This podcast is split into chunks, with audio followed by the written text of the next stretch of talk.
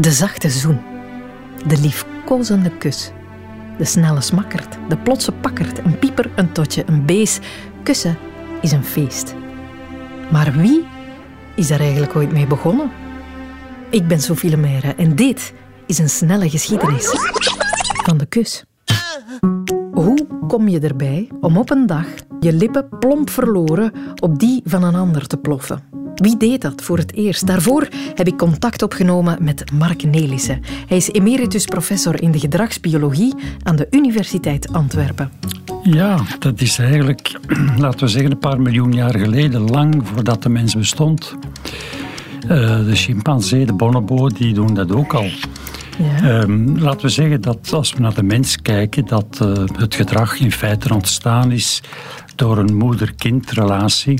Bij sommige groepen, culturen die ver verwijderd staan van de onze wat techniek betreft, die nog echt als jagers-verzamelaars leven, zien we dat vrouwen, moeders, het voedsel van de baby gaan voorkouwen, mengen met speeksel, op het moment dat hij geen melk niet meer nodig heeft, maar nog te jong is, omdat hij geen tanden heeft om vast voedsel te eten.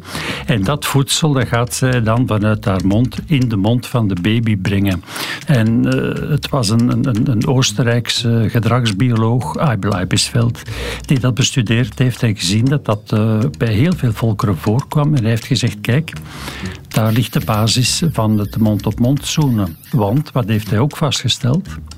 Op het ogenblik dat dat niet meer nodig is, dat de baby vast voedsel kan eten, gaat dat gedrag nog altijd gebruikt worden om het kind te kalmeren wanneer het onrustig is. De moeder of eventueel een oudere zus, die kunnen de baby op de mond zoenen en een beetje speeksel overdragen op de mond van de baby. En dan kalmeert die ook, alsof zijn geheugen zegt, kijk, dat was die aangename ervaring die ik vroeger had toen ik eten kreeg. De eerste kus was er dus een tussen moeder en kind. En die is ons zo goed bevallen dat we zijn blijven kussen. Ook met mensen die geen familie van ons zijn. En zo is een intieme kus ontstaan. Maar dat is niet gewoonweg omdat mensen dat leuk vinden. Dat heeft een heel belangrijke evolutionaire biologische functie. Ja? Wij kussen niet uit romantiek.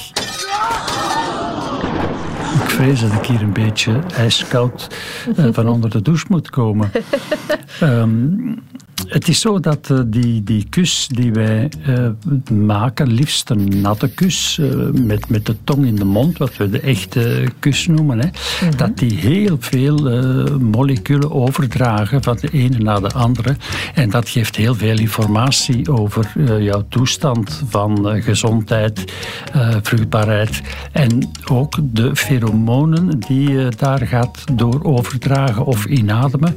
Die vertellen iets over het immuunstelsel van beide partners. Weg, romantiek.